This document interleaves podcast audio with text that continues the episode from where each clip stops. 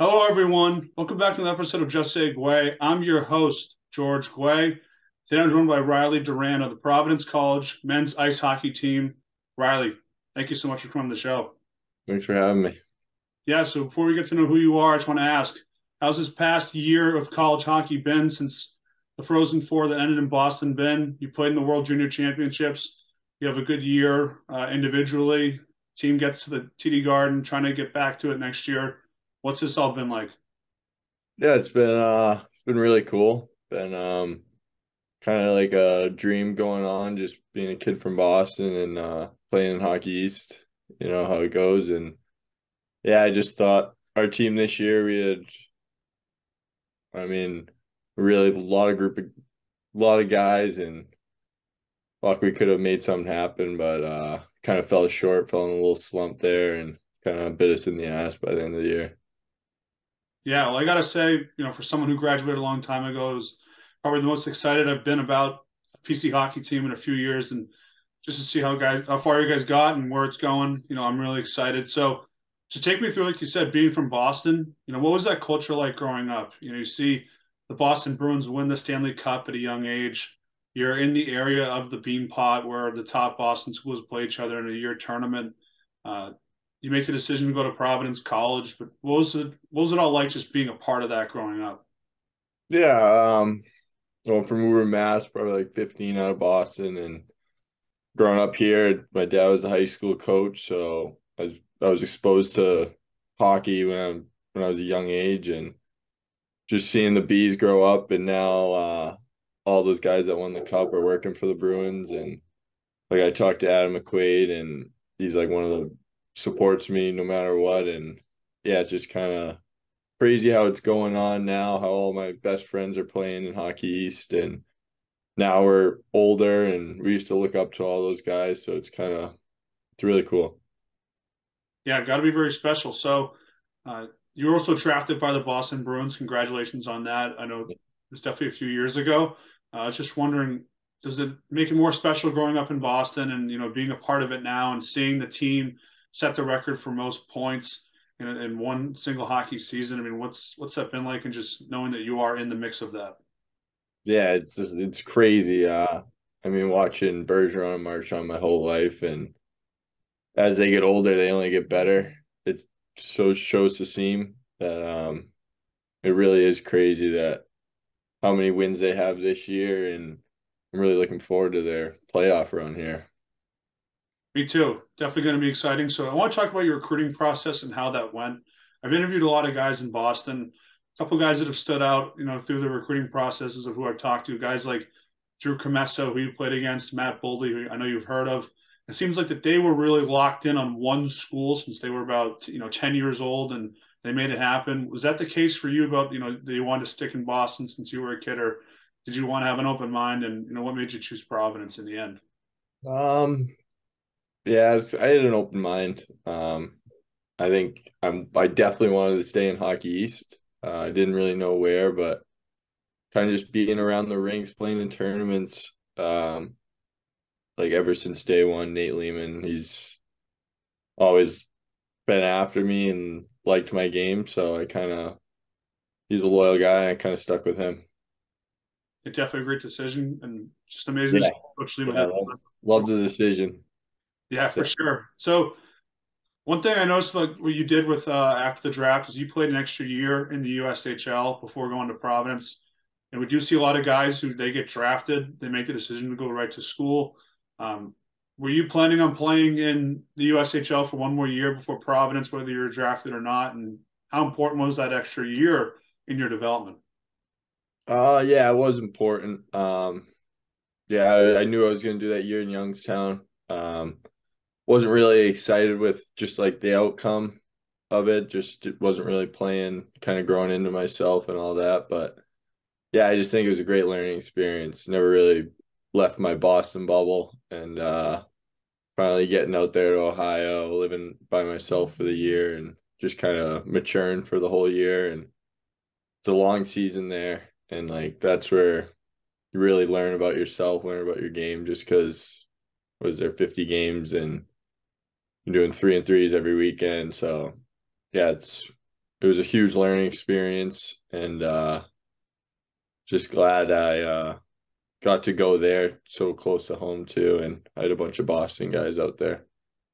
Sounds like you know you mentioned during this interview how that you like how you're playing with your friends or against your friends, and that's what I like about the USHL. It seems like it doesn't end because you're going to play against them uh, in college. So just take me through what it was like going into Providence in your first year.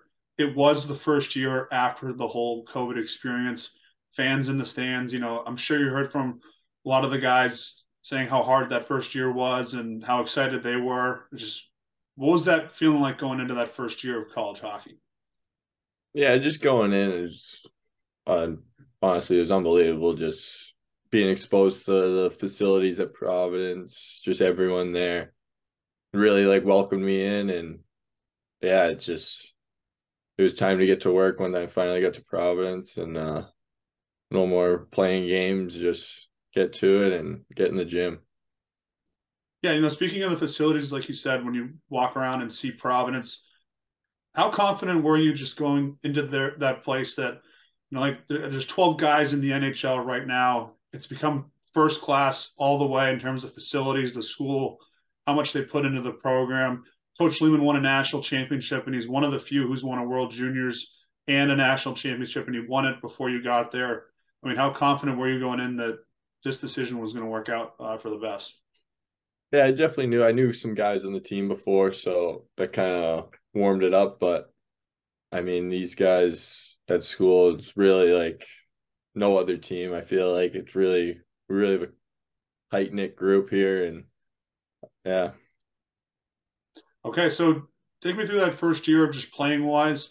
Uh, were there some challenges that you know that really didn't really go noticed to many people? I know you had a good season statistically for a freshman. Not many people can have a good year uh, the first year of college hockey, but you did. Uh, what were some of the challenges along the way? Um, I don't think I just kind of really had low expectations going in. Um, didn't have a great year in junior, but I mean, Nate believed in me, so I played a good amount. But yeah, just kind of going in, just saying, hey, let me, I'm a freshman here, let me do my job. I'm just going to play my role, and all these older guys will have my back. And we, luckily that year, we had a lot of good seniors, and they'd help you out on, on and off the ice. So that was big time. Yeah. And, you know, I mentioned before, you know, I've been away from Providence College for a while, and I've, I've really noticed and admired how close of a group it is this this uh, culture has become the last few years. How helpful is it to have guys on the team, you know, like Brett Berard, like Parker Ford, Patrick Moynihan, who've been to development camps, who've been drafted, who knows what it takes to have a good season, and you know they're also great people as well that were able to you know, kind of take you under their wing and show you what it took to uh, get off to a good start. I mean, how important was that as well? Yeah, that was really important. I mean, those guys are they've seen it all. They've uh they're seniors this year and I mean those guys are warriors. They would do anything for the guys and anything for hockey. So only good things for those guys. But just going into Providence, like I said, like they opened us with uh, open arms and kind of really taught us the way. Just put your head down work hard, and good things will happen. Definitely. So I just want to talk about how you think this season went. Um, I know you guys off, got off to a good start going into Christmas it seems like for a bit of a patch, it was it was really challenging. You know, some goals got really hot, not having a lot of uh, success offensively, but you guys really found it uh, in uh, Hockey East tournament. You guys beat Devon Levi twice in one season, which for a guy that's playing for the Sabres already, that's insane. Given the fact that also it's only happened another time once with UMass. Uh, I was just wondering how you thought it went in the end, and you guys, you know, really showed that when things are clicking and you guys stick with it, like Coach Leaman always preaches that something good can really happen. Yeah, it, um, I mean, like I said, like we had a great, great team this year, bunch of talent, and uh, yeah, I just thought we started off really good, and uh, like any team, we hit a little slump, and we kind of we couldn't crawl quite crawl out of ours too too soon enough, and just ended up not getting the balances the second half, and then kind of once playoff hits, everyone things just started clicking again. And I mean, if we beat BU, I think we could have really done something. Definitely. So just take me through your individual experience of being in that Hockey East semifinal, being a Bruins prospect, being from the area. you know, I'm sure when you were at the game, you might have been looking around, seeing where you sat over the years and things like that. Now you're a Bruins prospect. What's that experience like for you individually? Yeah, it's uh that, that was really cool. Um never really played in the garden. Uh I've been there. My dad uh he coached some state championships there, but haven't officially skated on the ice, so just that whole couple days there, I was just trying to soak it all in and we're staying at one of the nicest hotels too, right on the Charles. I mean, doesn't get that much better than that. And then uh, playing with all my buddies, family, friends. So that was really cool. All right, so Riley, something I want to talk about is going into next season. You know, a lot of guys are coming back, but some guys aren't. Uh, Parker Ford, Max Crozier, and Brett Berard, your top three point scorers are not coming back. However, the other top seven are. I was just wondering how confident are you going into this uh, season, knowing that you do have a lot of guys coming back, but there are some uh, people that you got to replace in terms of offense. Yeah, definitely. Uh, we got those freshmen coming in. I mean, those guys aren't replaceable. They're really good, really good players, and I just think we didn't get our balances last year the way, the way we were supposed to. But I think next year we got a good group coming in, and uh, I think we'll just it's going to take a little bit for the chemistry to come just because people are kind of coming from everywhere this year. But I think once we get going, we'll get going. For sure. And I know you've definitely followed Hockey East growing up. And my only question is, is how challenging is it, you know, just of a grind? You know, it just seems like when I was at school, it was really coming down to BC, BU, ULOL, Providence. And, you know, it, it seems like there was a big gap after that. And you know, I think now it's just come down to the fact that there are, you could name eight teams that could have a chance at winning it. You know, I think a lot of people said before the tournament started, oh, you know, BU Northeastern, they're going to get there no problem. And didn't happen, you know, because you guys beat them. But just how challenging is it to, you know, get to the garden and try and win the whole thing? Yeah, I mean, every weekend's nuts. I don't think any other league in college hockey is like this. Like, you go down to Maine, you play in that barn, it's it's unbelievable. It's the advantage they have, but I think it's every night. It's a grind this league, and by the end of the season, you're a little beat up, but I mean, it's all worth it. It's good hockey, and I'm glad it's it's war every weekend. Yeah, I think that's the college hockey fan. That's what you want. So, is there anything that you're trying to work on before the season starts? Uh, you know, it's just the fact that um, you're going to go to another development camp. Uh, you're, you're going to have a bigger role offensively. Like I said, the three guys that aren't coming back. Um, uh, there's some big names coming in, like Connolly from the Tri City Storm. But is there something that you're trying to work on specifically before this bigger role of leadership and uh, also what you have to do offensively to contribute uh, is asked upon you? Yeah, I think it's just keep growing my game, uh, keep working hard, and try to throw some meat on in the off season, and then uh, come back ready to go a little bit heavier and I think that's about it. Just keep working at it.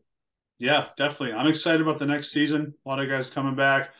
Uh, it seems like there's a big class of guys coming in. I'm sure you know that, but it should be exciting. Riley, thank you so much for uh, doing this, and uh, we'll stay in touch.